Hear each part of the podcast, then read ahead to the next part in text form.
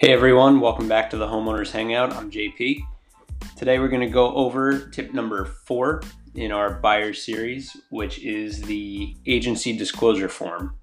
Now, you may have seen this now that you've selected your agent and you're starting to go see properties. Your agent likely has already given you this form that looks a little bit confusing at first. There's a lot of information on it, but it's informational at that. This form discloses exactly what the agent's responsibility is to you and what your responsibility is to your agent. In other words, this isn't a contract, it isn't a form that should be worried about or uh, thought too much about.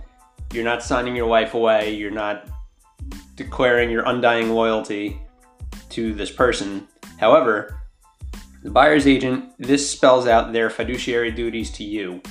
They're what they're going to do for you, exclusively working with you.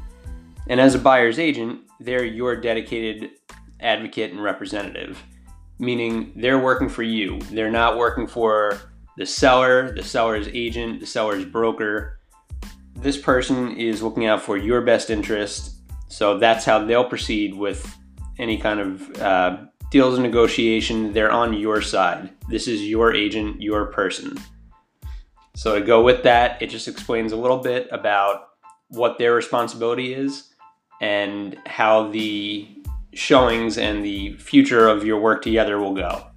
So don't be nervous about signing this form. However, if you do choose to not sign the form, which is perfectly fine as well, understand that there's another form that the agent's going to have to sign. Since it's a law, it's an affidavit that the agent will have to sign that states that you're refusing to sign the form and they'll submit that. That just covers the agent and their broker because the broker's agent is required to give you that form.